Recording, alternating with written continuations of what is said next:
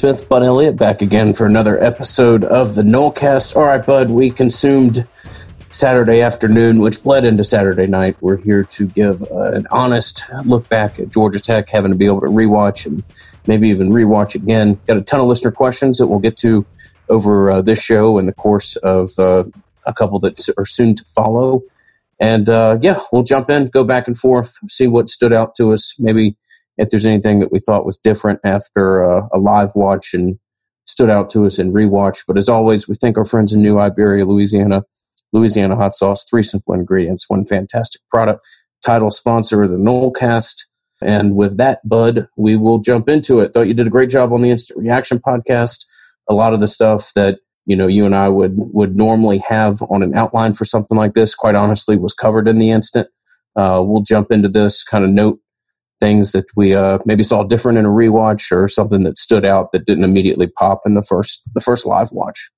Yeah, man, I, am I'm, I'm excited about tonight because it, it's an opportunity to, to, pinpoint places that either maybe Florida State is not as bad as, as we think they are, uh, or more likely some areas for growth, uh, as perhaps we can call them. I'm not trying to make big, broad, sweeping judgments about a program uh, or about a coaching staff after one game in perhaps the the weirdest year one you could possibly have. There's a reason why I've called this year zero from the start since we had the COVID thing going on. I think that's kind of kind of what it is. I'll, let's go ahead and start on, on the offensive side of the ball here tonight. I, I want to start with something positive. I, I, think there's something they can kind of build around. Maurice Smith, to me, looked looked solid. I'm not going to say he's going to be a great player or a good player, although there's a chance he could be good down the line. I don't think he's necessarily good right now, but I think he's at least decent or solid. He, I didn't see any errant snaps. He got off the ball pretty quickly. Now the guys here he's blocking for Georgia Tech are not good players. Many of them were actually backups because they had three key contributors out along that Tech uh, defensive line. But I thought for his first game, and I know he got dinged. as far as I know, he's okay. I thought he was pretty okay, man. Like that's maybe a positive building block we can build on. And, and I just wanted to start tonight on a little bit of positive note because I know we have a lot of stuff that we can talk about, including something that I know you and I both noticed, which was not not a ton of room for the run game there, man. That was really frustrating, and that was was something that I would have had a hard time predicting. I, I didn't think necessarily the Florida State that uh, you know would be opening up three yard holes and and uh, would be eight yards into a run before we make contact with anybody. But and I very rarely ever do this because it's not appropriate. But I was blown away by how successful they were running the ball against Florida State and how little success that Florida State was ever to ever establish in the run game. I mean, really, obviously, screen games are going to show up in the passing stats, and, and as they probably should.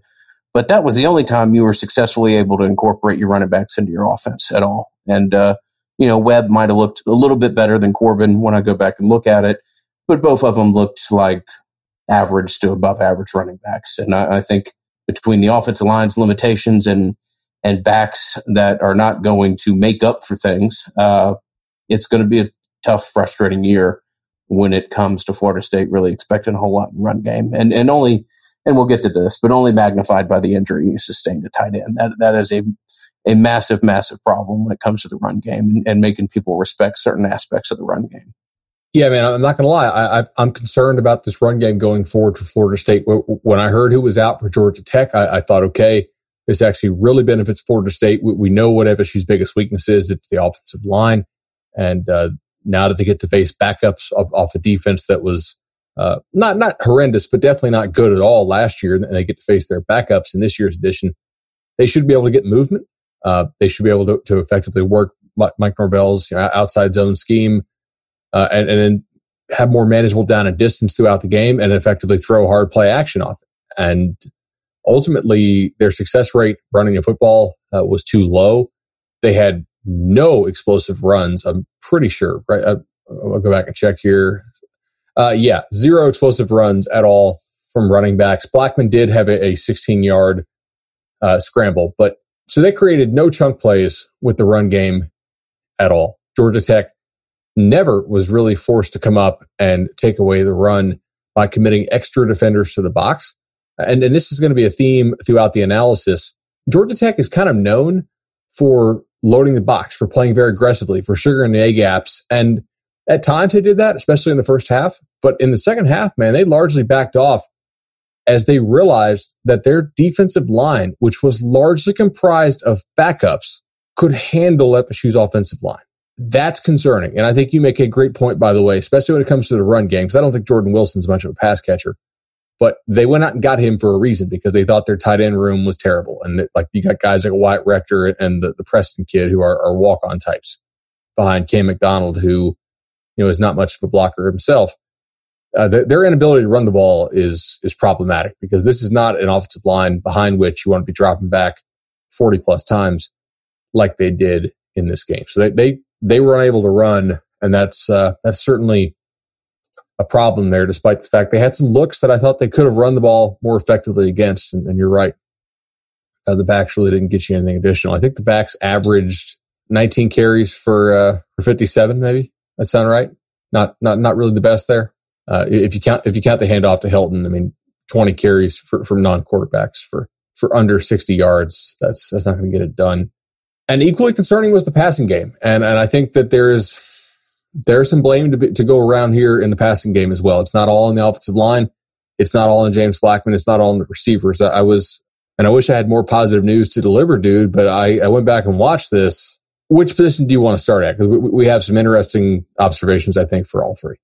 Yeah, I, I don't just want to be super negative, Nancy, or, or downer and I do think there were some good some some green shoots, uh, if you if you are so to say, at development. I thought Washington looks looked stable at times. I thought that when the first five was in there, the offensive line was was decent.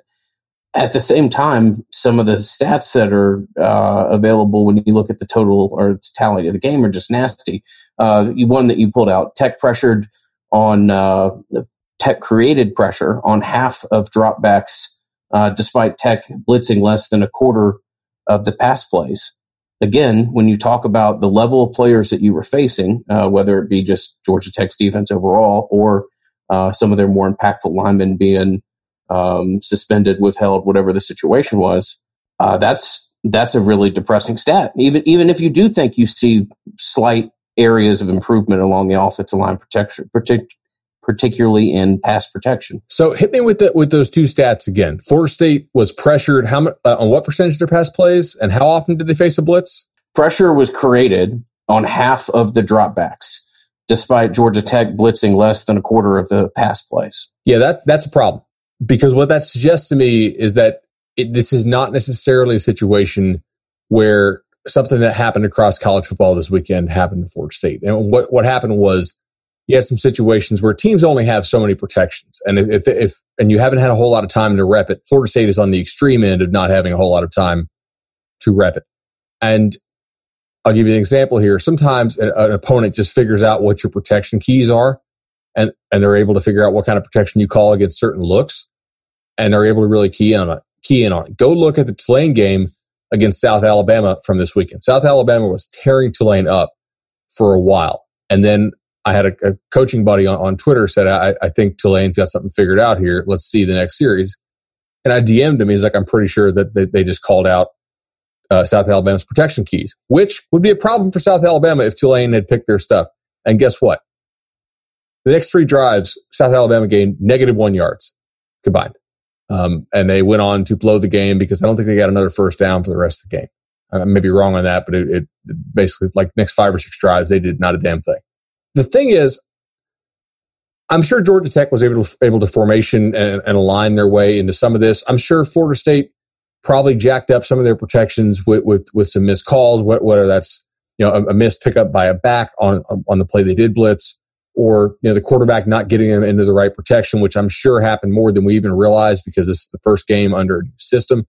Uh, but you also had a number of times where guys were just physically beat. Again, my number one concern here is that they're getting beat by Georgia Tech's backup. So when you tell me that they were able to get pressure on half of James's throws, or I guess, you know, dropbacks, because you, you got to count his scrambles in there too, on half of those, but they only blitzed on a quarter of them, that is concerning to me. I'm not going to lie, uh, because that's just that you have real personnel issues up front and you may not take that step, uh, that third step that we, we were you know, kind of hoping for from going from terrible uh, to you know very bad to to just below average. I, I don't know that you get to below average this year up front. And yet, man, I, I do think that it's proper to point out that James, I, I think, ran himself in. First of all, he did a great job to escape some pressures. I want to give him credit for that. There's that play in the second quarter when they're going into the south end zone where uh, they run a nice hard play action on first and 15 after, after I think it was a false start. Dante and I think it was a tight end. I'm, I'm, trying to picture the play in my head now. They they have a double team and they end up getting blown up despite the fact that double teaming this guy. Blackman almost gets knocked over. He, he, manages to scramble out of it with a little spin. Does a great throw on, on, on a full sprint to Warren Thompson, who just freaking drops the ball, which is what he's done his entire career that I've, I've been able to watch. He also scrambles himself into pressure at times. There is a, uh, in fact, look at the play that he throws the pick on on the sideline, and the decision is is pretty horrendous. But like scroll back three or four seconds before, they had that play decently protected. He has a decent depth in the pocket. It doesn't look to me like like the the the, the ends are about to bend. The tackles are doing an okay job, and he kind of steps up way too close to the center and guard, and then it almost steps himself into pressure and he did this a couple times, and, and it felt like he, he, he didn't he didn't have great feel for for the pocket at all. And uh, I guess it's hard to blame him, but but I'm not really looking for you know excuses and, that type of stuff. I'm just telling you what I saw. Eh, I think he ran himself into some pressure, man. He, he definitely didn't play well. I, I, think there were some times where there were some guys open that he didn't see, and then there were some times that, that he had some misfires. But he also had shit collapsing around him all night. I mean, early on, Thompson dropped multiple first down throws that were fine throws that, that he needs to catch. And then he's also getting hit a decent amount of times. He's getting hit. He's uh, he's been getting hit uh, his whole career, and some of that's there. What's frustrating for me, James, is that there's um, well, there's a lot of frustrating stuff, but he doesn't necessarily operate like a quarterback that's six five. A lot of times he moves around the pocket almost like he's five eleven, like he's trying to throw, like he's trying to find an alley to throw into or something like that. Uh, and part of that's probably uh, because he feels pressure that's not there. And part of it is because I don't think he ever really is able to survey the field. I think he's so he's he's gotten so focused on uh, trying to see you know which which tackle is going to throw an olé block or whatever else that uh, his progressions for whatever reason aren't there. Now whether that's because he's afraid of getting hit or he doesn't read uh, parts of the the field well, he certainly has a lot of areas that he struggles and. Uh, I would have no problem on rewatch probably putting two, maybe three of these pressures on James just running into pressure that otherwise wasn't there. I, I agree with you fully. So nobody is really able to escape criticism here tonight because we also have to talk uh, about. I, I, do, and this is, this is something I wrote down when, when, when you called me the other day. I feel like James has these habits he slips into, and, and, and I do wonder. And this is kind of the the meta side of things, and, and I don't like getting into this as much because it's a little bit more guesswork than, than me being able to tell you what I see. But when I was talking to you, I was, I was taking notes, and you said the word habits a couple times. That James keeps slipping back into habits, and, and I I circled it because you made a good point. I, I, I want to press you on that and bring that up again. What what are you seeing from him that, that you feel like, like carries over? Well, what I see with James is that he's fine until things start to go bad around him. And quite honestly, James was pretty solid the first quarter.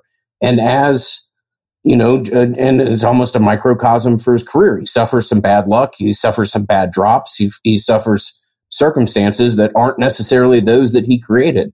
Uh, this is a little bit further in the game. I'm not sure I've watched a game where every lineman, that offensive lineman, has to be taken off the field at some point due to injury. Uh, now, most of them were able to return, but uh, obviously, the further that Florida State got away from that starting five, the the worse the looks got.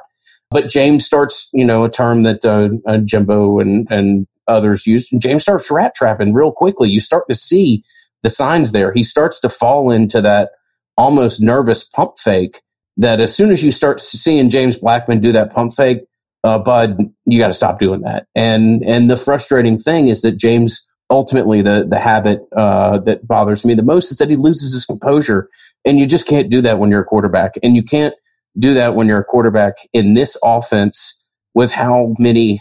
Certainly, there's going to be a lot of lows. You hope there's some highs, but you know your offensive line is going to create adversity. You know this wide receiver group is going to be up and down at best.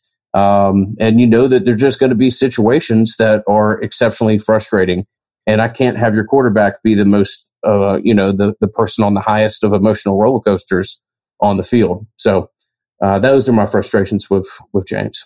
I, I think you're right, and uh, I'm just sitting here thinking, man, I, I you would hope that he could lift up his teammates, right, and ele- elevate their play and and lean on his experience. But most of his experience has been chaotic and and losing. He doesn't have experience winning games very often, right? And it, it he doesn't have a lot of experience of of structure and, and of being the guy who could say, "Hey guys, we, have done this before." You know, like like calm down, believe in me. That that type of experience because he, he really hasn't done it, and he has been let down by his teammates a number, number of times. But I also think he let them down some in this game. Speaking of those teammates, and by the way, I, another area I wanted to point out about Blackman before we left, man, he just he was not effective at all in in sort of the the mid range game. Not not just not not just the screen stuff, not not just the short stuff, but some of that stuff between like five and fifteen. I, I know we already talked about what, what they did fifteen plus outside the numbers, but he really wasn't that great attacking backers, attacking the safeties either. Um, and that, that, that's just that's another area Florida State has to improve in.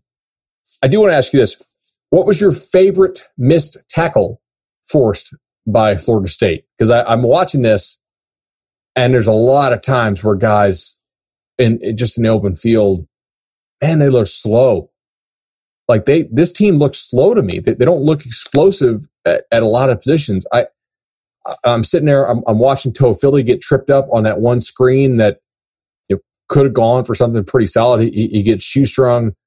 I thought Asante Samuel could have housed both interceptions actually, and for him not to get one of those is is pretty crazy and was very impactful in the game.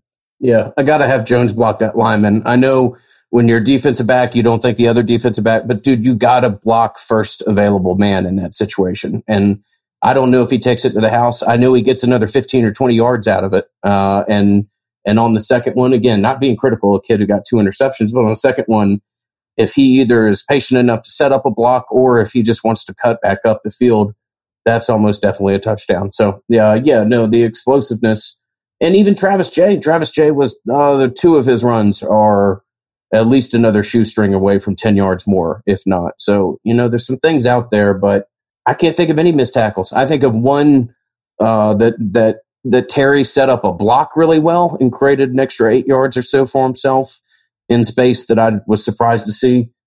But uh, this one missed tackle that you've identified is uh, is currently slipping my head here in, in the in the uh, mental files that I'm searching. So I think it's Corbin, uh, and, and it's not a it's not a screen pass, but it's a swing pass to him. Uh, they're I think it's first quarter, and so they're going into the north end zone. Is this the one he one hands? It's a left-handed one-hand catch. No, uh, I don't.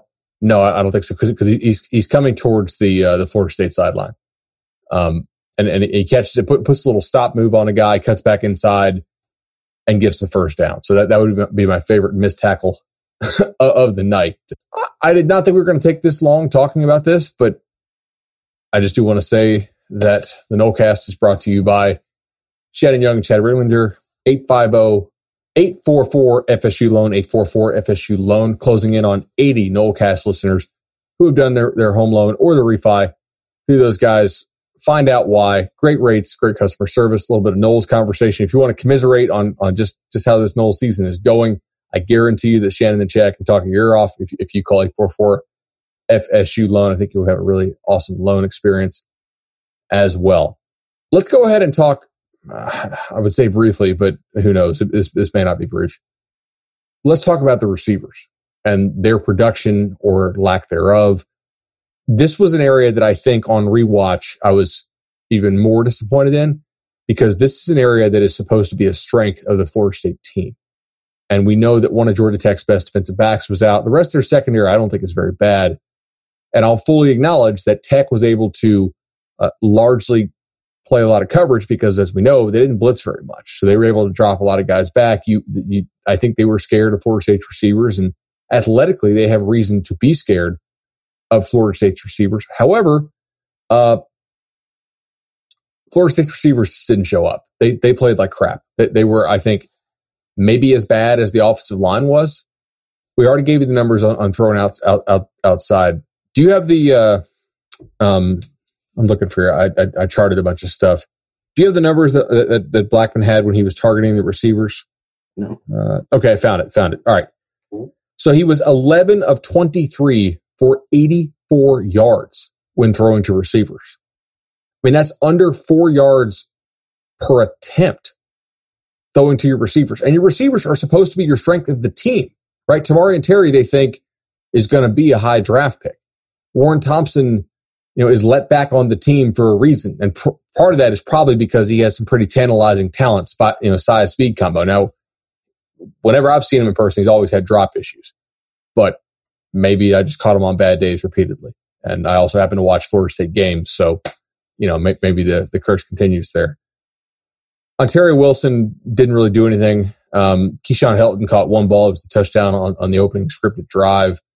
They, they really did not threaten uh, the middle of the field very well with those guys. They, they, they ran a couple crossers and, and uh, you know, a couple, deep overs the, the drops were, were, a major issue. I, I, don't think the dudes did a very good job of getting open on some other plays.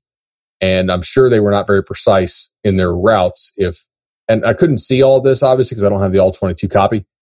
But if, if, if we look at the attention to detail, some of the pass protection from the backs, the offensive line play, what Black, what Blackman did, and, and maybe some of his issues setting the protections, I think it's fair to extrapolate and say that the mental side of the receiver game there was was not very good would you agree? Like they're not there yet either. No, it was uh, exceptionally disappointing. Obviously, the Terry drop is going to be the one that stands out. I mean, in my opinion, uh, if he catches that ball, it's probably a touchdown, and if it's a touchdown, you win the game. Uh, you know, it's just, and I, I know that's being simple, but uh, you already had two, you know, uh, decent drives, and and once you once you show to a defense that you can beat them in one play, that really impacts the way that they have to play against you the rest of the time, both uh, from a schematic standpoint and a, and a mental standpoint of knowing that it's one play, 74 yards or whatever. And, uh, you know, look, if you want to win games, you want to win close games. One of the guys that you identify as one of the best players on your team simply has to make that catch. And, and I don't want to be naive to the circumstances that Terry uh, was playing under. And, uh, you know, it sounds like I'm being dismissive of that. I'm not. Uh, but if you're a guy that wants to be a first round pick, and uh, your quarterback makes a throw like that simply has to be caught and uh, you know that is kind of symptomatic of the day that the wide receivers gave you. It was really poor. I will say there are a couple times where wilson is not just open he's real open and it, it doesn't james doesn't see him. Uh, he could have had some more yards there but otherwise it was uh, exceptionally limiting from what you got out of the wide receivers.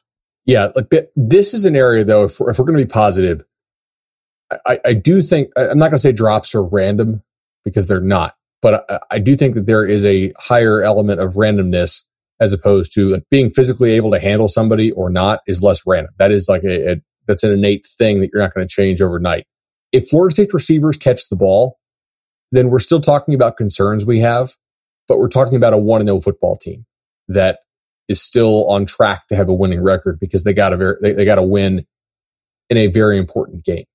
Instead, they, they did not catch the ball. And man, some of these passes to Thompson, I, I agree with you. The, the, Terry drop was obviously the, the, the most consequential because of, of the, like, you're just not going to scheme guys that open, that deep very often. And it was it was a good ball too. Yeah, and even rarer is your quarterback going to th- deliver it in that manner. Yeah, exactly. Like like I, I, think I think it's a good ball. I, I know there was some talk today, like, like was it on the wrong shoulder? I, I I think that's a good ball. But man, like the the, the couple balls to Thompson were, were going to be first downs. There's the one that gets reviewed down there that he doesn't that, that he doesn't catch, and that that's a ball he needs to catch too. Yeah, he, he killed him on the day. Like like he would, if I had to give like like who's the worst player on the offense of, of, of the day award, it'd be Thompson, personally, um, for for all, all those key drops, and just failing to you know be a big body receiver who catches the football. Okay, uh, you want to go a little defense here? We have, we have more offensive thoughts. Let me ask you this. I made a point in the instant, and I, I want to see if you agree with it, and, and, or maybe if you don't, okay. But if you do, to what extent? This team looked pretty damn good on its script. I'm not of the opinion that this team looked a lot better coached than it was last year. In fact, I'm not sure they looked better coached than it was last year. They, they complete inability to create explosives is on coaching too. And dropping the ball like that is, is, you know, somewhat on coaching, but not fully. But I made the point that they look really good on their script. And once they got off their script, it looked like complete, you know, dog crap. And part of that might just be that they had time, man, on their script. They had time, like they, they rep those plays constantly in practice. Your script is what you've run a bunch, is what you know. And once they got off that, they looked sloppy. They did not look well coached once they got off the script. Now, I've seen people say, oh, they got lined up. Yeah, but they also weren't trying to go a million miles an hour when they got off script. It's a little bit easier to get lined up if you're not trying to play tempo like they were last year. So I don't know if that's really apples to apples. Do you think that the way they played on w- w- with their script is indicative of what this offense can look like if Mike Norvell gets enough time to work with them? Uh, I, th- I, certainly think you can be optimistic as to what they did there. I think you also have to realize that the difference between like your script and non-script, as we say on almost every freaking issue, is only magnified because of COVID and what you know you're really able to install and the amount of plays that your your team feels fully confident in, particularly as you kind of interlink some of those uh, those philosophies and combinations in your script. I think it's a reason for optimism, but the uh, at the same time, if you back the numbers out of what were off your script and what you did the rest of the game, it's scary as hell. So I, I don't want to be entirely negative, but um, I think you can take the good that coaches created situations, took the took advantage of some of the skill sets that you have on the roster, and hope that uh, you know with a bye week and and uh, getting as much as you can for Miami, Jax State gives you another chance to kind of revisit coaching at a detailed level. That uh, you know maybe your final six or seven games look a little bit more like your first six or seven uh, you know offensive plays. I think that's fair, man. I just I, I am curious as to what these next two weeks of practice look like as far as value add for this program. And if you assume if you basically consider they've had like five weeks of practice at this point, where normally you would have had you know your, your three weeks in spring, and then you take what you do in spring and you actually have players on campus specifically in the pass game, and then also in the defensive backfield stuff when you're running your summer seven on sevens. Like they weren't there running summer seven on seven because that's not like they they weren't on campus. They, they, they weren't all together. They, they, had not installed their offense. So I, I am a little bit more optimistic than I thought I would be about how much these next two weeks could matter for them. Now, I don't think it's going to get fully turned around, but compared to what a normal season, if you said, oh, Bud, they, they stunk it up against the team that was the worst team in the league last year and it didn't have a lot of their key players that were held out due to injuries or COVID or whatever. I'd say, but, but we have the bye week coming up. I was like, yeah, I don't know, man. It's hard for me to buy into. And it still is hard for me to buy into. But I think just because if you've had so little practice compared to a normal year to this point, and you're installing a new scheme still, that I, I'm willing to believe that they might improve some from that standpoint. And they have to. And that may not translate to wins because of, of the, the step up in competition they're about to face. But they might look a little bit better as far as execution standpoint when they're not just getting physically whipped. Yeah, yeah. Um, not exactly on the subject matter that we're talking about, but when you talk about looking a little bit better, certainly some guys that you hope get some good quality protein and spend a lot of time in the weight room over the next uh, two weeks or so. Uh, you get a little bit of a chance to lift heavy again. Uh, in theory, I don't know what Florida State's doing from a strength and conditioning standpoint. Don't want to act like I do, but um, you know, I thought the comments that we made on Lucas in particular, I think you're absolutely right about that. That's a guy that missed. Uh, I'm going back to the offensive line here, but just off the thoughts, you know, that's a guy that missed his opportunity to have a big leap. And, uh, you know, we, from what we saw so far, uh, a little bit of a regression and physically looks almost uh, like he's fallen back some. So he's worse than he was last year. Yeah. Yeah. So there's no doubt he's worse than he was last year. And Darius Washington, he doesn't look out of shape, but he wasn't pushing people around. And he look, remember he had he had surgery in the offseason too, right? Like he couldn't he couldn't lift. So like that, I certainly don't put on Coach Storms. This this whole COVID thing did put a lot of a lot of really unique challenges on him. Like, like for for a guy like Dante, who's back home in Miami, you're trying to figure out where you can find a a, a water treadmill for him, right? Because re- rehabbing a guy who's 320 pounds is difficult. And I'm not saying they specifically told me about that, that about Dontae, just hypothetically, of course. But I mean, that's, that's like stuff that they had, they've had to worry about and think about, much less, hey, how, much are you squatting right now? he's a guy that I would expect to push around the short attack defensive front. Did not do it. I didn't see I didn't see Dontae or uh, Darius getting a lot of movement against them either. You know, Maurice Smith's not really going to be a guy who's going to get a whole lot of you know, strength movement. He's more of a quickness player. Uh, but I, I, thought he was okay. And the at the other guard spot, they they, they really weren't very good there either, man.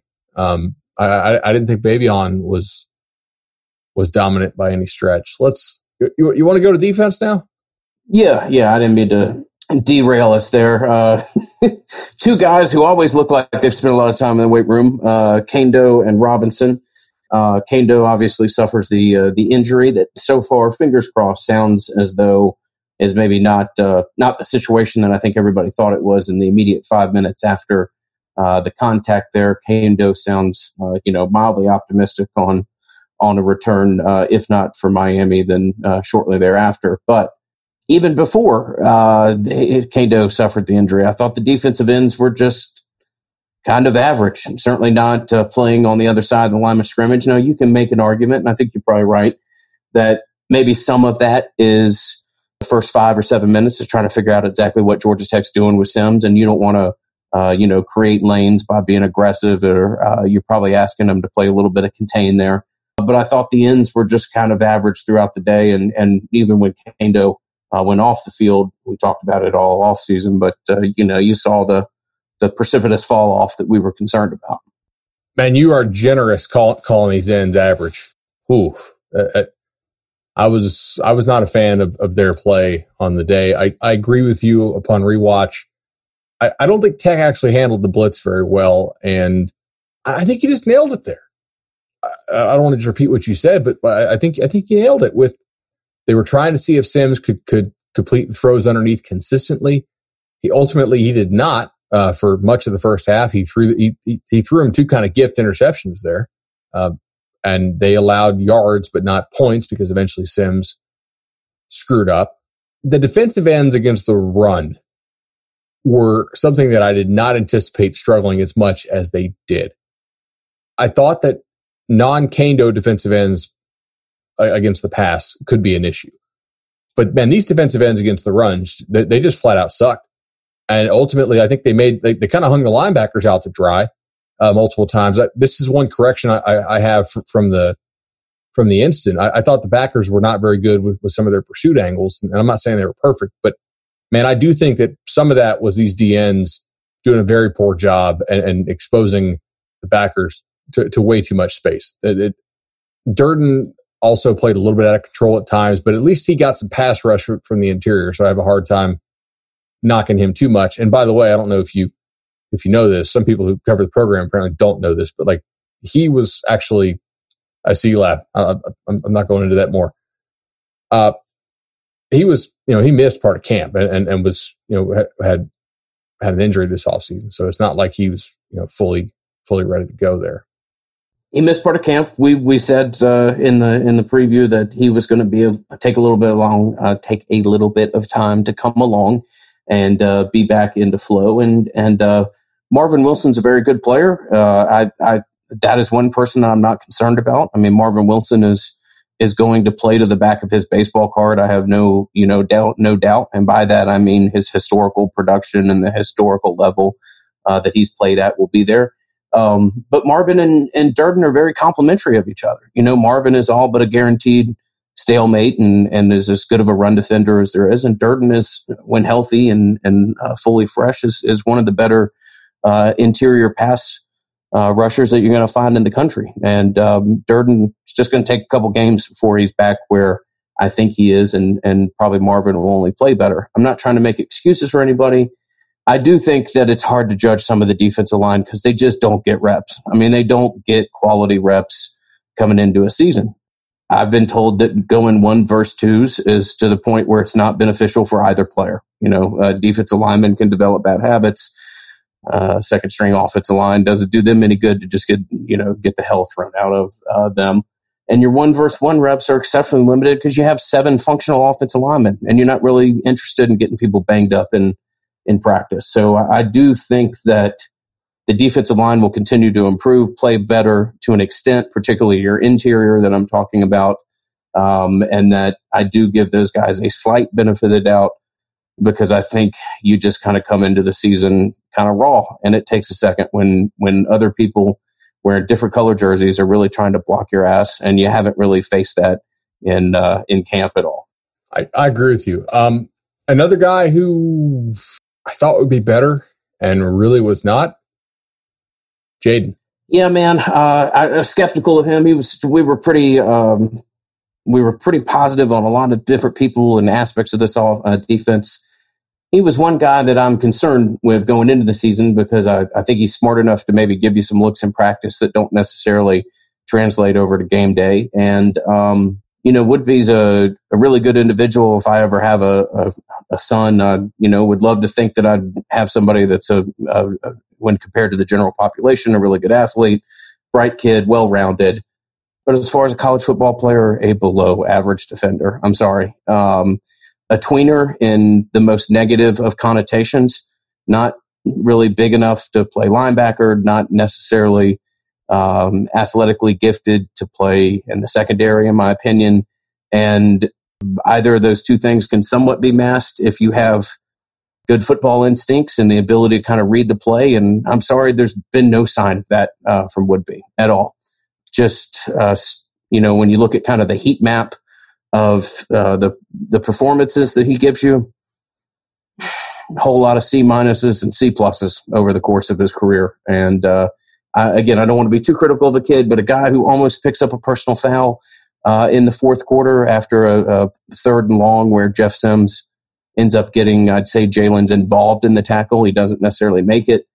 Uh, man, I cannot have you flirting with getting a personal foul when you're playing this below average. It's uh, that's tough. So don't want to bang on any individual kid too hard, but mm, hopefully Hamsah Nasirildeen comes back is healthy and uh, Woodbey's moments uh, or or plays get a little bit limited because I think he's nothing but uh, but a liability in the, in the grand scheme right now. Another thing I was wrong about, I, I thought that Florida State's coaching at the linebacker position would be a lot better, and that its coverage from its backers would improve, and maybe it will. Again, like I said to start the show, I'm not really into like jumping and making huge conclusions after one game, especially not in the COVID era but I thought that the linebackers got picked on far too often in coverage. Sometimes it was just a great catch made by a guy, but other times it was just they, they weren't good enough in coverage, man. Um, now maybe this is they're not getting good reps in practice, right? This offense sucks. So like maybe they're, they're not. Uh, if if this is what your starting offense looks like, what what does your scout team look like? It's it's probably pretty damn bad. I do think that Georgia Tech did a good job. This is something schematic I want to talk about for a minute. I think Georgia Tech did a good job in realizing that Florida State was not very good in some of its zone match stuff. And then instead of continually running zone beaters, switching to running more man beaters in the second half. And they correctly anticipated that Florida State, because it had been struggling to run some of its zone match stuff, would have to go more in man to man. And so kudos to Tech for figuring out something that I was a little bit worried about in the live watch, and I, I don't know if I if I mentioned this in the uh, the instant, I probably should have, but you could definitely see it if you go back. A lot of the times when Tech is hitting these crossers and these rub routes and things, that these are are routes that are largely designed to defeat man coverage. And, and there are certain plays you call when you think you're more likely to get zone based on down distance, formation tendency, personnel, etc. And there are certain ones uh, for the same reasons that you would call if you think you're going to get man. So I do think Tech did a better job of calling more man beaters in the second half. And uh, they, they guessed correctly that Florida State would play more man there in some of those situations, and they were able to hit those throws like those crossing routes. Kudos to them. That that was good uh, on on their part. What, are your hopes for the defense improving? Because I, I do think there may be some if Kane does okay. Yeah, if Kaindoh's available, then I am uh, I'm concerned about the defense, but I still remain somewhat optimistic about parts of it. I would feel much more optimistic if you tell me a definitive timeline on on Mr. Nasirildeen. But until then, I do think your defensive line will get better. I, I think they're exceptionally challenged in what they're able to replicate, and I just think reps uh, only bring out the the true talent that you have there. I did think Cooper had some nice moments. Uh, good to see from him. I don't know what's going to come from the ends. I think uh, Robinson will continue to be average. I'd love to not see him ever in pass coverage again. I don't know why that's become such a, a repeated thing in this over this uh, program's history over the past couple years, but it sure seems to be frequently, and uh, frequently it does not work out for us. So uh, I do think the linebackers were slightly better in rewatch. I do have some concerns about the Loach, both in in coverage, which I thought was going to be a strength, and and blocks. Man, when he gets blocked, he's not. It's he gets stuck. So concern there, and we need to give a tip of the hat to Gainer. Uh, he played pretty well and took took advantage of some situations that he was put in. Uh, but I think the overall defense, I continue to be optimistic in the fact that the D line gets better. I do think you're you've improved in coaching. I think that will bear out over time. Uh, I am not necessarily running from some of the things that we said about the defense coming into this year. Yeah, I, I agree with with most of that. You, mentioned, you know, Gainer took advantage of some situations. He was also not taken advantage of in pass coverage, at least not very much. And I think that's an important thing to note because we, we worried about him in space some there. So, uh, tip of the hat to Mark Gainer. He also looked like one of the very few explosive dudes on the team. Like a lot of these guys, especially after the lightning delay, uh, they, they looked like they were just running in mud and, and Tech looked like the faster, more explosive team. Yeah, that was disappointing uh, for sure. yeah, uh, Woody had a couple moments uh, of, of, flash, also a couple moments of concern where he's trying to make tackles and, and run support that uh, needs to improve upon there. But yeah, so we'll see. I thought Jones uh, got picked on a little bit in run support, and you know just needs to play uh, a slightly level better uh, overall level of play. But I don't think that kid is uh, is going to be an All American. But I don't think he's a huge liability uh, either. I, I, think the defense has some things to work out, and I, I think the defense will be pretty, pretty damn good once it once it kind of finds its stride. So let me ask you this: Do you think that there will be any personnel changes on the defensive side? Uh, how locked down do you think Jones is at the corner spot? Yeah, I don't know about that. I, I, I certainly think there's some things up for review. I uh, didn't see necessarily some of the names that I thought I would see in the secondary. I don't know if that was uh, just concern or or why that was exactly. I think it'll be Jones's position for. I think he'll be your starting DB for Miami, uh, and I think he'll see the majority of the snaps still. That God, that game is is an interesting matchup for them. Uh, I don't know if you uh, how much of that Miami game you got to watch against UAB, but I have a little bit of concerns that Miami might be able to get the edge on Florida State since Georgia Tech did repeatedly, and that's not a great thing. So, going to have to uh, have to improve that there a lot, or lose. You know, if you don't improve, you could just lose. Oh man. Well, I want to. Uh, I want to. I want to say one thing real quickly. And in the history of this podcast, we've been pretty. Uh, I don't know if aggressive, but we've been consistent for asking for five star reviews from you, and we certainly appreciate I think we've gotten 37 or 3,800, a, a, amount of response for a team specific podcast, which is just incredible. I uh, want to ask you tonight to give our friends at Township consideration. I know this is a exceptionally tough time for everybody. Uh, when you go into a restaurant, some people are, you know, shocked by the fact that not every person in the outfit's wearing a mask. Some people think that wearing a mask is a personal affront to them. It's just a challenging time and sometimes you get people that respond to things that have really not a reflection of the institution or the people in it at all. Uh, so township, my understanding, has faced a couple, couple harsh reviews based out of basically things that are out of their uh, concern or ability to handle. So if you have if you have 20 seconds and you've enjoyed township in the manner that Bud and I have over the years, if you could go and leave a positive Yelp or Google review, uh, it would be greatly appreciated and uh, asked nothing but reflective of of what those guys have have given us over the years. So if you've got a second, it'd be uh, gratefully appreciated uh, to to give our friends at Township the uh, online respect that they deserve. Yeah, guys, Township is a blast. Uh, if, if you come to any of our meetups there or MadSo, if you could take the time, we'd, we'd really appreciate it. And it's very much beyond their control to enforce uh, the health code. Like that, that's what they have to do. And they're a very, they're a very like publicly visible restaurant. And so they're they're they're ones that that, that really have to comply. Uh, so help those dudes out. We'd really appreciate that. I, I, think we should just skip the special teams talk. I just had a one liner in here. I, I, I said I thought they were good, even if you back out the block kicks, which were part great effort by Marvin, and then part Georgia Tech uh, does not execute their step protections very well. uh, and they need to remedy that probably for the next game because they. It's not great to have three kicks blocked if if you're Georgia Tech. Just uh, love to continue to see the effort given there. It's kind of easy to see in game one uh, to see the pursuit, to see the energy. Let's keep it consistent uh, on some of those coverage units, but overall, completely agree. Back the block kicks out, still a dramatic step in the right direction for pretty much every special teams unit out there.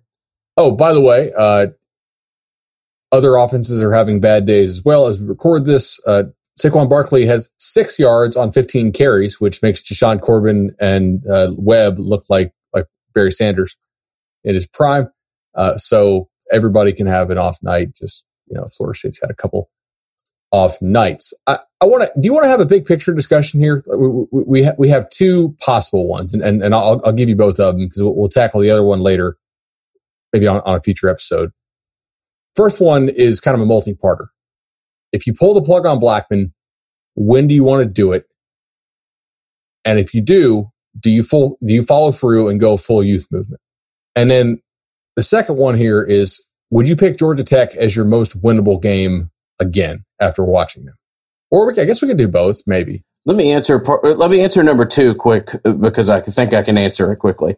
Uh, not yes, but hell yes, man. And and if I, I'll tell you what, if I would have known, and granted, everybody sustained injuries throughout the course of the game, but if I would have known the composition of the rosters at the time of kickoff that I knew that we were doing during the preview, I wouldn't have just picked Georgia Tech as the most winnable game. I would have picked it by another kind of two and a half, three points mentally in my mind as to where it was. I, I don't think. Um, I, I, think I had most winnable. You had it second most winnable when we back out Jax State. I don't think we had some great miss when evaluating Georgia Tech. I think they're an, an average football team, and you lost to an average football team. I wouldn't have them anywhere else than I did when I look at uh, confidence ratings tied to wins. So I was speaking to somebody today on the phone, and I had a lot of phone calls. I don't. It might have been you even. I'm trying to think about who I talked to. I said, look, I, I do not think that Florida State is the worst team in the ACC. In fact, I, I watched a lot of that Syracuse game, and I haven't even seen NC State play, and I saw some Wake. But man, their schedule is is not favorable. And I agree with you. Georgia Tech was probably the most winnable game on that schedule. They don't get to play Syracuse. They don't get to play Boston College. I don't think they're going to be the worst team in the ACC, but they could have the worst record in the ACC if they're not careful. Like if they don't get better, they will have the worst record in the ACC. I, I think uh, because at least those teams get to play each other, and, and somebody's going to get, get a win by default.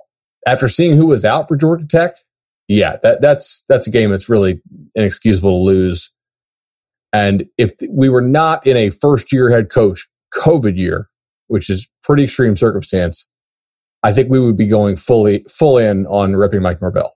But we're not for good reason because he really hasn't had any time to implement his system like we discussed all summer and people didn't like it, but you really can't put your culture in via Zoom. You can try. And you also really can't put your schemes in via Zoom, not with college kids. Maybe in the NFL where everybody runs pretty similar stuff and you're dealing with professionals, but not, not in college. All right, let, us split up the first the, the first big question. Would you pull the plug on Blackman? And if so, when? I think James has been uh, exceptionally unfortunate and has received a horrible hand at Florida State. Um, I don't think that that means he needs to be your quarterback moving forward. I think you can acknowledge that and uh, you know kind of apologize to the kid for what's happened over the course of his career and some of the coaching and situations he's been forced to deal with. And at the same time, say that for the betterment of the same program that's kind of screwed you over, I'm sorry, but I need to move in another direction. And at this point, I would probably do that with James. So would you go to Rodemaker? Because I'm doing some math here. I, I, read that Arizona article, right? The, the, the article about Chubba Purdy's surgery. And then they opened it back up to get, do, do the, uh, like the, the clean out or whatever after the infection thing. So the initial time timeline was six weeks, and that was just under four weeks ago. I'm going to assume that he got bumped back conservatively. Can we say a week? Probably to, to make that timeline seven weeks, which would imply that he has just a little bit over three weeks to go. That would put him back basically like he'd be back at practice if he's a super healer on like Monday the 5th of October. I mean, just thinking about this, there's no great situation, and uh, while you look at the timeline, there's no. I mean, the obviously, if Purdy was there, I would feel different. That you would give the uh, the reins over to a guy who maybe you feel has a chance to be a little bit more of a of your long term quarterback. I don't know that that's necessarily Rodemaker, and you know, in theory, if you could call a certain quarterback in Mississippi and go ahead and have have him, uh, you know, miss a senior year of high school and get in your program, maybe that's the direction you'd go in. But um, and I don't want to be all sportscaster about this and talk a bunch of nonsense. But I would do whatever the hell you have to do to get through the next five games or so. If it means you run some uh, every quarter, you've got a wildcat package with Travis Jay, then so be it. I mean, if if you need to get creative, then do it because I just think you've got to do whatever is freaking possible to fight, claw, try to get some wins, and at the same time look to the future. And James Blackman's just not your future. And unfortunately, he's not going to be a guy that fights or claws for a whole lot of wins either, based off what you've seen from him. I, I think that's fair. I just I asked some people like, was was Rodemaker anywhere close to Blackman? And the answer I got was no. Yeah, neither was Purdy really. I mean, right? The, the, yeah, no, you're right. There was no great competition. It was James's job, and nobody really threatened. Now, maybe with with more opportunity, Purdy would have, uh, you know, would have started to scale up. But you know, maybe maybe in a way you're lucky that there's only 17,000 fans in the stands because I think James Blackman would get booed relentlessly by this fan base right now, and it may not be fair.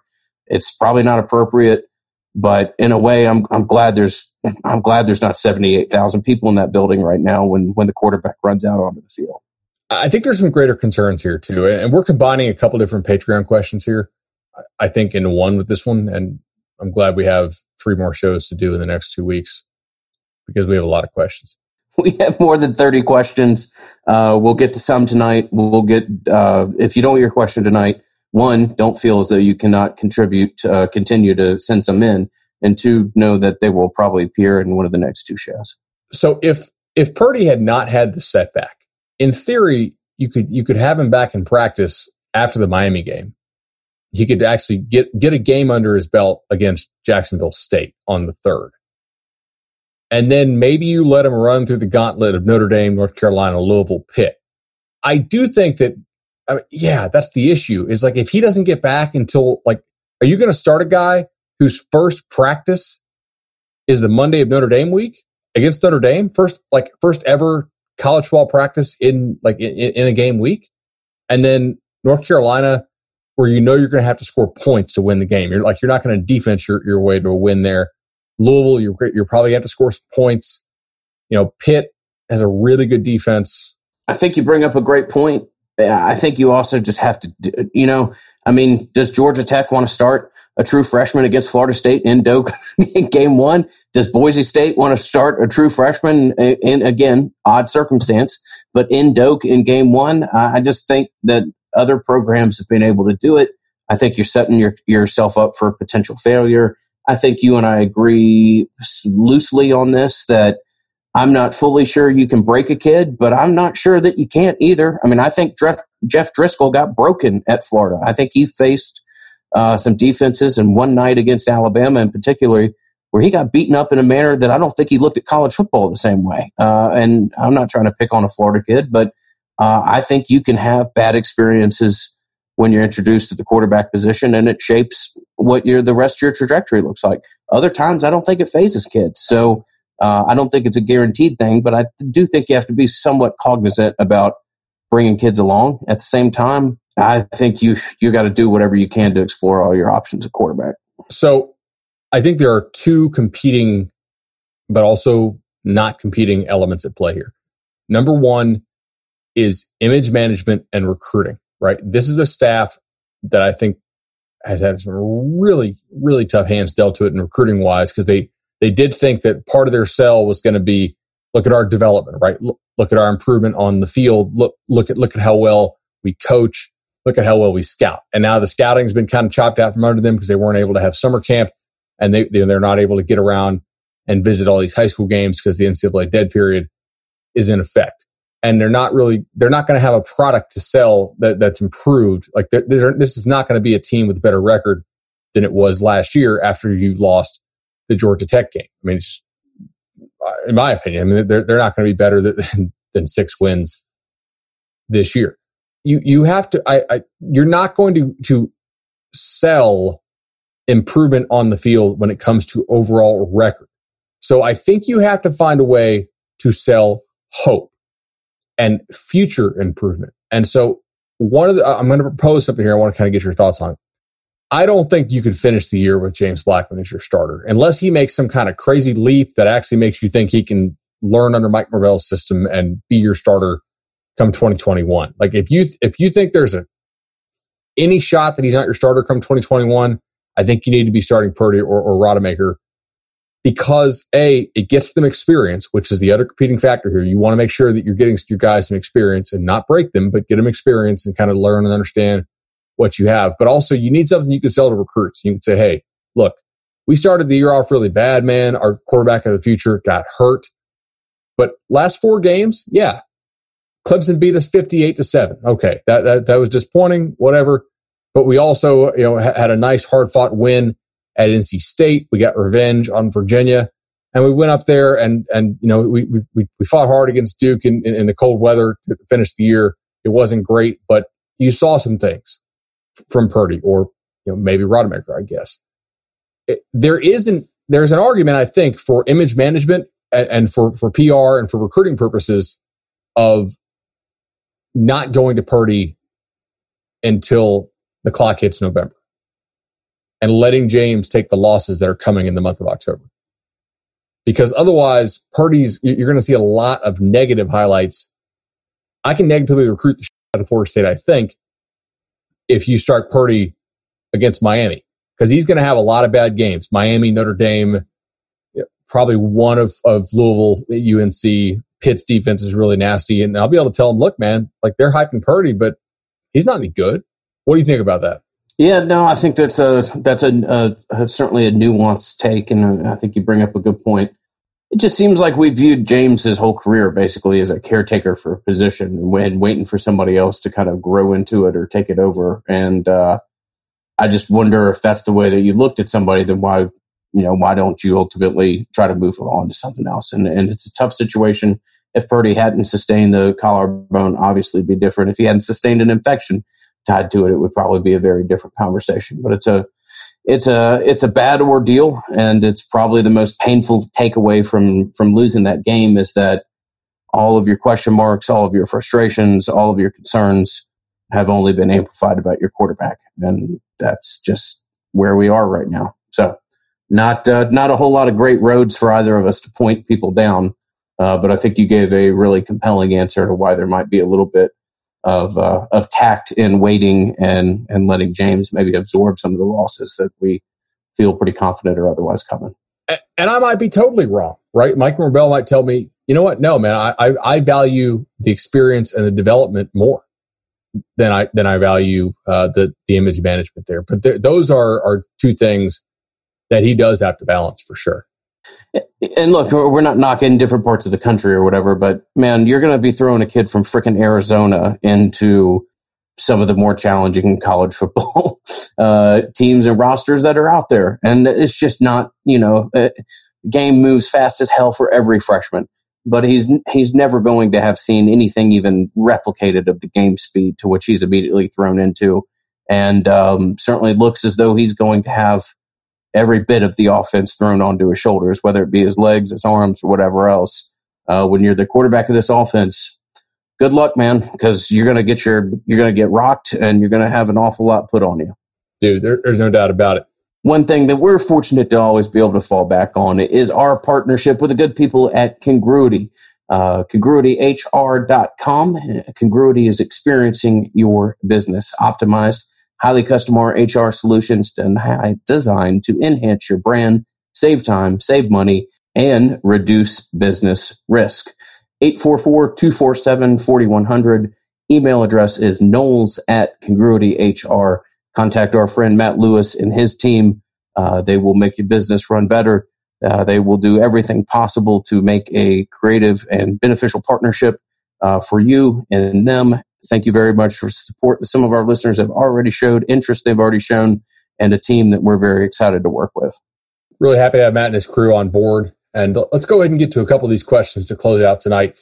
Uh, what we went ahead and did was we first of all we we already answered some of the questions. I feel like just within the context of the show. Um, so there's a couple I guess we'll skip. We also Ingram went ahead and sorted them into basically what the shelf life on them was. So so the most timely first.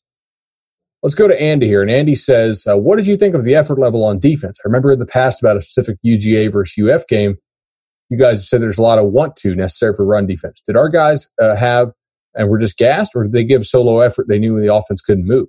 I was uh, I was more frustration by the execution than necessarily the effort on defense. Uh, I've already given my idea as to the fact that I think the defensive line will improve with with more live game time. I think uh, you know the your run your run defense improving is maybe one thing that you can feel somewhat confident about. Some of the concerns in the pass game and the linebacker drops are going to need to be addressed you've you've got some good pieces there. Marvin Wilson didn't come back to give half effort or whatever else. I, I think the defense will take care of itself uh, to an extent. And I'm not trying to you know paint over concerns. I think some are legitimate, but of all the concerns I have about this defense, run defenses or about this team, run run defense is not one of them. Yeah, I mean, like what what what happens if those guys who came back decide to opt out because they, they see how the season's going?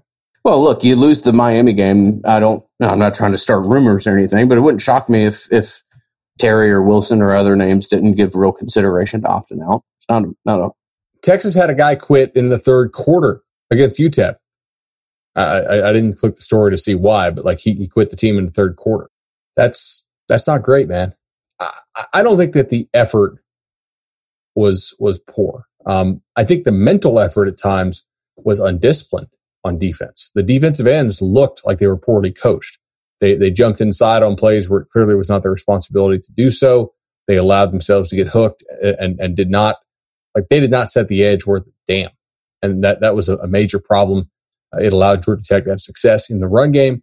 And to an extent, that's an effort thing, but I, I don't think this is like a, they didn't play hard enough. They didn't play smart enough. They didn't play with good technique. They, they didn't play good team defense. We also had a decent amount of guys getting first real snaps, to which uh, you know people just get over anxious, over aggressive, and do dumb things. And I, I'm not excusing it; it's still reflective of coaching, but I do think that it's not unreasonable to expect some of those things to get better with guys like Griffiths and Fuller getting maybe a little bit more comfortable with being out on the field. So I think that's fair. Uh, what do we have next year? We've got good news, bud. That's what we've got. I put this on for a reason and wanted wanted to to talk about this one because uh, tonight hasn't been all too pleasant. But Tom asked, "It's a good thing they decided to let us drink beer in our seats. It helped me get through that debacle. I still think Norvell will get us there, but it's apparent how far we've fallen and how long of a rebuild this is going to be. Uh, the good news that I believe I have to share with people is that early indications, bud, is that this is a policy that they are going to keep moving forward.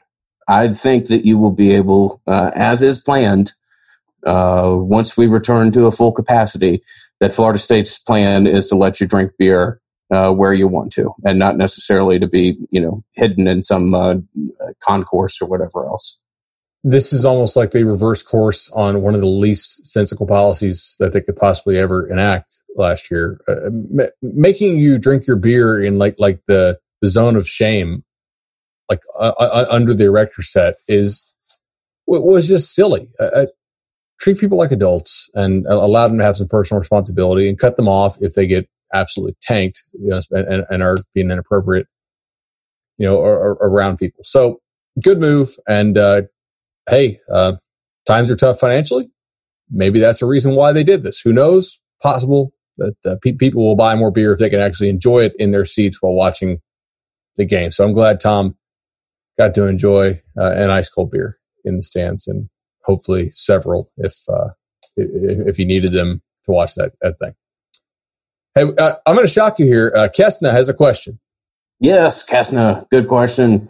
Plenty of them. Uh, going into the Georgia Tech game was viewed as one of the worst teams we will face in conference play. If we can't beat Georgia Tech at Doak, a team with far less talent than us, why should we believe we can beat anyone on this schedule other than JSU. So if they were going to line up and play tomorrow, is there any team that you would actually on the schedule you would actually pick Florida State to beat? Duke and NC State. Those would be the only two, I think. I haven't seen Virginia, and there's a decent chance that. Well, you know how highly I think of Virginia, bud. So, uh, well, this is true, and Bronco's a good coach. I want to be clear that does not mean that Ingram and I think they're going to finish with like zero, one, or two wins. Math says they will probably pull an upset. Even Willie Taggart's team has pulled an you know pulled an upset once or twice, and you know I think even in Jimbo's last year when they were like half coaching, I think he pulled an upset. Uh, hell, even the 2009 team pulled a couple upsets. So just because they're underdogs in some of these games does not mean they won't they won't pull an upset. It also does. It, it, hey Ingram, if you're an underdog a lot, there are less opportunities for you to be upset as a favorite. So like if we're looking on, on the positive side of things here, uh, but no, like really, I the, true answer is probably that Florida State has the potential to improve more week to week than almost any other team on its schedule. Because unless I'm missing something here, every single team on Florida State's schedule is playing the same, retain the same head coach, and most of them, I think, kept both coordinators that they had last year. The only two exceptions are David Cutcliffe took back play calling duties at Duke, and Miami switched to uh, Rhett Lashlee and brought in D'Eriq King to, to run the system that he was familiar with. But everybody else, I think, has the same play caller on both sides of the ball that they had last season. I may be wrong on NC State defensively. We'll, we'll, we'll check on that. From that standpoint, Florida State is potentially on a, like a week to week improvement thing because they're they're not just refining; they're literally learning that their their scheme week to week. This is just this weird COVID year, man. What when you and I did our season preview predictions, we didn't really know what to expect. Like I, we weren't guessing, but we were kind of guessing. I mean, like you're, you're, you have an educated guess. You talk to your sources. You kind of get a feel. Can I throw you another question? This is not exactly what, what, what Kesson said, but I, I, I think we've, we've answered his thing. This is two coaching staffs in a row that thought they were going to be pretty damn good on defense and decent on offense. Do you think it's like you get to Florida State as a new coach and it's just very hard for you to believe that in practice you're watching this and you're watching your defense dominate the offense. And from all accounts, that did happen and, I'm not even sure the first team offense scored in these scrimmages, except for maybe. Do you think it's like it's very difficult for you to sit there and say as a coach, "Oh man, this defense is just like decent, and this offense is like the worst thing I've ever seen." It, you, you almost have to kind of think, "I'm at Florida freaking State.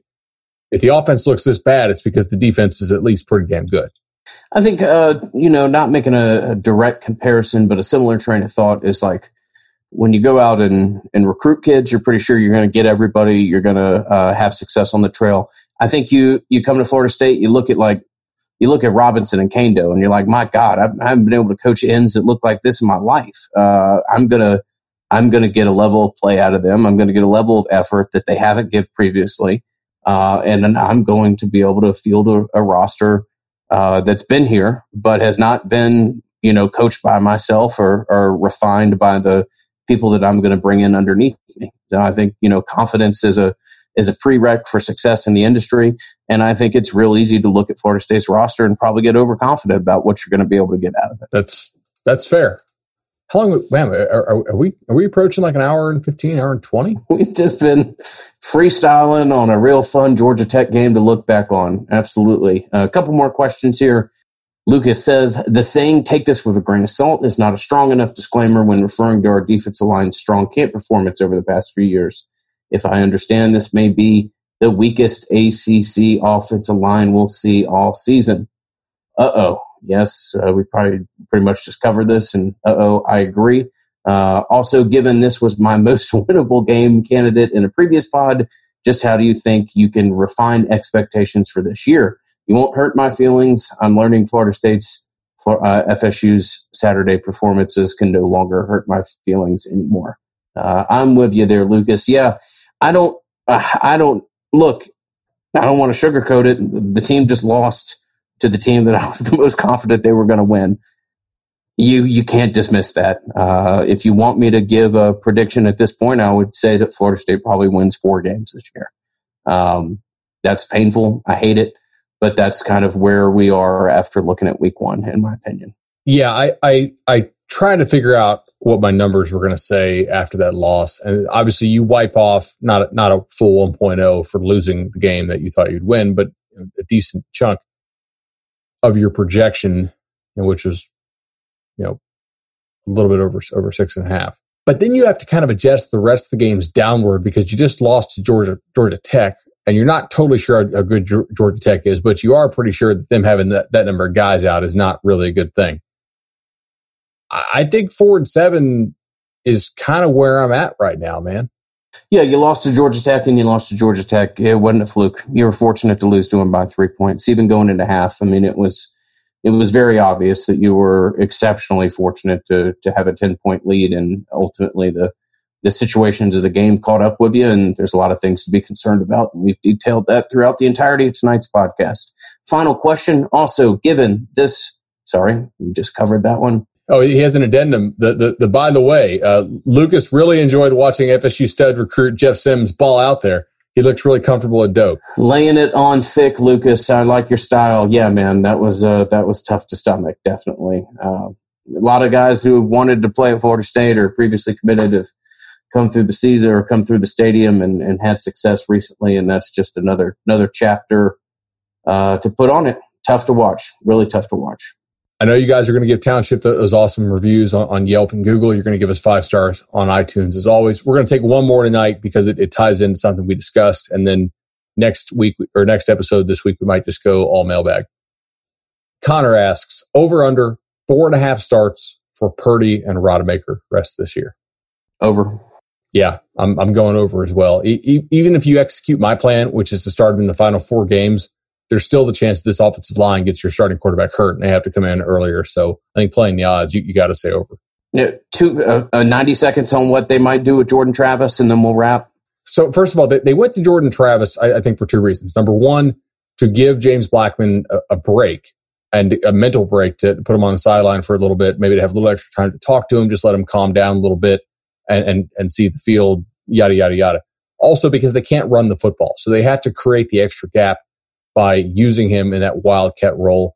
He is an effective runner. Part of the reason he's such an effective runner is because there's not a, a running back back there who you're either faking to or handing to. Whoever the other guy is back there is now blocking for him, which changes a lot of your blocking angles. Is, is Jordan Travis so dynamic that you feel like you can get 20 something points? Like, could, could you beat Pitt with, with, with Jordan Travis at quarterback? I don't think you could beat UNC with Jordan, Jordan Travis quarterback. Notre Dame would figure that stuff out very quickly. Miami, I think defensively would probably figure that out. But maybe some mixture of Travis Blackman or, or Travis Rodemaker, depending on, on what you what you want to do with that.